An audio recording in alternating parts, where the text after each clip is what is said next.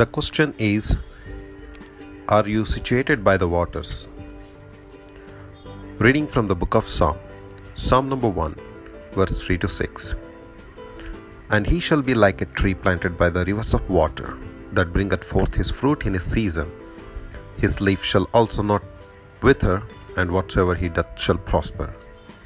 The ungodly are not so, but are like the chaff which the wind driveth away. Therefore, the ungodly shall not stand in the judgment, nor sinners in the congregation of the righteous. For the Lord knoweth the way of the righteous, but the way of the ungodly shall perish. A tree is a blessing. It holds soil, provides shade, and produces fruit. The godly are like trees, with root systems that go deep into the spiritual resources of God's grace. But sadly, many professing Christians are not like trees but are like artificial plants or cut flowers with no roots. They may be beautiful for a while, but soon they die.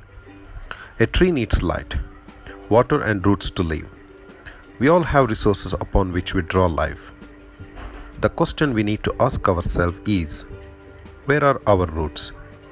The person God can bless is planted by the rivers of water. We must be careful not to be like the Christians who are dry and withered and depend upon their own resources. They are like tumbleweeds blown about by any wind of doctrine. To have the blessings of verse 3, we need to meet the conditions of verse 1 and 2. That is, we must first be separated from the world and saturated with the word to be situated by the waters. God desires to bless us, but we need to meet certain conditions to receive His blessing. We bear fruit only when we have roots, and we must draw upon spiritual resources to bring forth fruit in due season. To bear the fruit of the Spirit, we must allow the Spirit to work in us and through us. In contrast to the believers, the ungodly are not like the trees but are like chaff. They have no roots, produces no fruit, and are blown about. The ungodly reject the word of God and will perish without hope. As Christian, we must not reject the ungodly but try to reach them. God blesses us so that we might be a blessing to others.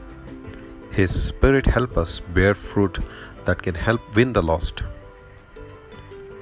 Are you like the tree or like chaff?